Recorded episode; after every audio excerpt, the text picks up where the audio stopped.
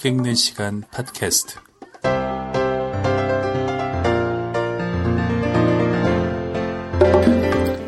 안녕하세요. 김영하의 책 읽는 시간 팟캐스트 진행하고 있는 작가 김영하입니다. 예, 오늘은 18번째 시간입니다. 네, 좀 오랜만에 하게 되는데요. 음, 제가 그동안 한 몇 주 동안 여행을 좀 다녀왔습니다. 예, 프랑스와 어, 핀란드, 스웨덴의 몇몇 도시들을 방문하고 돌아왔는데요. 네, 오랜만에 이 장비들을 펼쳐놓고 어, 팟캐스트 하려고 준비하고 있으니까 글쎄요, 어, 기분이 또 새롭네요. 자, 오늘 그 어, 저는 어제 이제 귀국을 했는데요. 어, 오늘 이 좀 팟캐스트를 해야 되겠다, 어, 제작을 해야 되겠다 생각을 하는데 어, 지난 간밤에 시차 때문에 잠을 못 자고 좀 왔다 갔다 하는데 어, 뉴스를 하나 봤어요. 그게 어, 주제 사라마구가 그 돌아가셨다라는 그런 기사입니다. 어, 향년 그 87세를 일기로 사망을 했습니다. 장수를 하신 편이죠. 예, 그 가족들이 모두 지켜보는 가운데 어, 편안하게 영면하셨다 이런 얘기를 들었는데요. 이 주제 사람하고는 어, 우리나라에는 눈먼 자들의 도시라는 작품으로 널리 알려져 있습니다.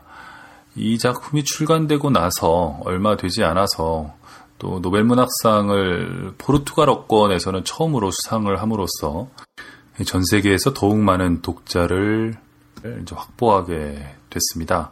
다른 나라보다도 특히 우리나라에서 독자가 많았습니다.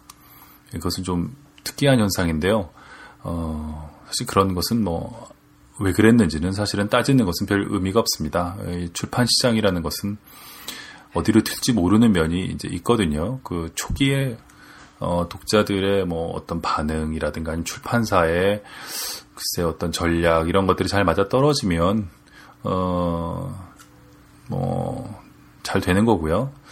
물론 이제 작품이 좋아야죠. 근데 좋은 작품이라고 해서 언제나 이 국경을 넘어서 어, 독자를 만날 수 있는 것은 아닙니다. 근데 주제 사람하고는 어, 한국의 많은 독자를 확보하게 됐는데 이 눈먼 자들의 도시는 뭐 한참 후에 영화로 만들어지기도 어, 했었죠. 자, 이 눈먼 자들의 도시는 저는 어, 예, 뭐 상당히 좋아하는 그런 작품이어서 어, 그 전에도 많은 분들에게 권하곤 했던 그런 소설인데요. 이 주제 사람하고의 작품을 전부 다 읽지는 못했지만 음, 그런 게 있는 것 같아요. 그 단 한 작품이라도 어떤 작가의 작품이 우리의 마음에 울림을 주었다면 어, 그 작가를 잊을 수 없다고 저는 생각합니다. 그 작가가 저먼 어, 포르투갈 어디에선가 어, 사망했다는 기사도 절대로 심상하게 넘길 수가 없는 겁니다. 어쩌면 먼 친척의 누군가가 죽었다는 것보다 내가 어, 감명 깊게 읽었던 어떤 소설의 저자가 어, 세상을 떠났다는 소식이 어쩌면 우리에게는 더 크게 다가올지 모른다 이런 생각이 들었습니다. 이 문학을 사랑하는 사람들끼리의 이 뭐랄까요 이 비밀스런 연대랄까요 예 이것은 사실은 가족주의 민족주의 같은 강력한 감정도 초월하게 됩니다. 국경을 초월해서 어, 우리는 어떤 작가와 사랑에 빠지게 되는데요. 예를 들면 이런 경우입니다. 어, 그 카프카의 작품을 예를 들면 뭐 어디 그 이 아르헨티나의 서점에서 발견을 해도 우리는 반가움을 느낍니다. 그것은 카프카를 알아서 반갑기도 하지만 아르헨티나에도 카프카를 읽는 독자들이 이렇게 있구나라는 걸 발견하기 때문에 기쁜 것이죠. 여기에도 나와 영혼이, 정신이 이, 이, 교통할 수 있는 누군가가 살고 있구나라는 것이 우리에게 어, 정신적인 기쁨과 위안을 주는 것인데요. 문학이 가진 이런 어떤 초국가적 성격, 어, 탈국가적 성격들은 참으로 흥미롭습니다.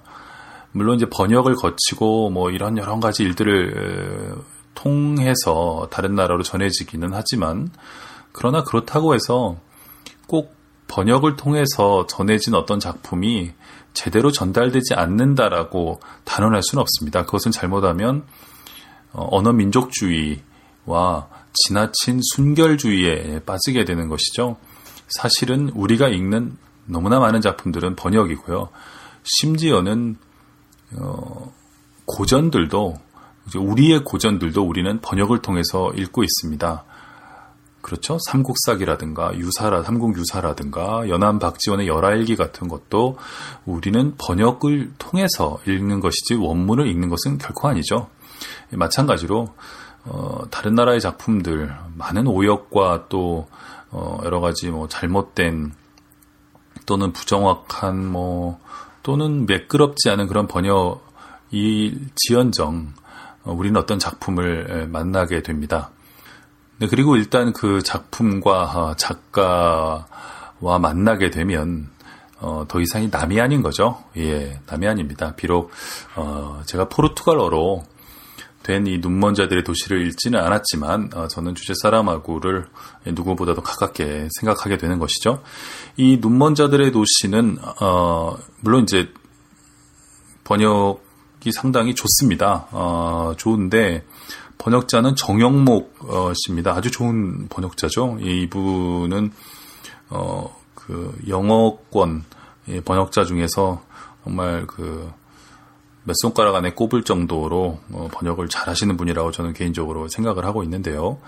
어, 주제 사람하고는 포르투갈어로 썼기 때문에 이것은 당연히 중역이라는 것을 우리가 알 수 있죠. 정영목 씨가 설마 포르투갈어를 안다고는 저는 생각하지 않습니다. 뭐 제가 틀렸을 수는 있지만 어, 그렇다면 뭐 알려주시기 바랍니다. 하여간 이것은 중역을 통해서 나왔지만 어, 그러나 그렇다고 해서 그게 크게 어, 저의 뭐 감동을 해치거나 그렇지는 않았습니다. 옛날에도 우리나라에 소개된 많은 작품들이 일본어 중역 또는 영어 중역을 통해서 어, 어, 세계 문학이 소개됐었는데요. 물론 이제 나중에 원전 번역들이 좋은 게 나오면은 음, 뭐 더 좋죠. 그렇지만 어, 문학 작품을 이해하는 것은 본질적으로 독자 자신의 해석에 달린 거라서요. 저는 작품의 매력이 충분하다면 어느 정도는 어, 독자들이 그것을 넘어설 수 있다라고 좀 믿는 그런 낙관적인 견해를 가지고 있습니다. 그 예전에 이제 이 팟캐스트에도 소개해드렸던 피에르 바야르의 어, 읽지 않은 책에 대해 말하는 법에 보면 아프리카에 가서 햄릿을 어, 사람들에게 이해시키고자 애쓰는 어떤 여성 학자 이야기가 나오는데요. 예, 물론 이 아프리카 부족들은 자꾸 반대를 합니다. 아, 그럴 리가 없어. 뭐 어, 아버지한테 뭐 잘못했구만. 뭐 유령이 나올 리가 없는데 뭔가 계속 그 이야기를 이해하지 못합니다. 그렇지만 그렇다고 해서 그들이 그것을 즐기지 않는 것은 아니다라는 것이죠. 예. 그런 것이 문학이 가진 힘이고요.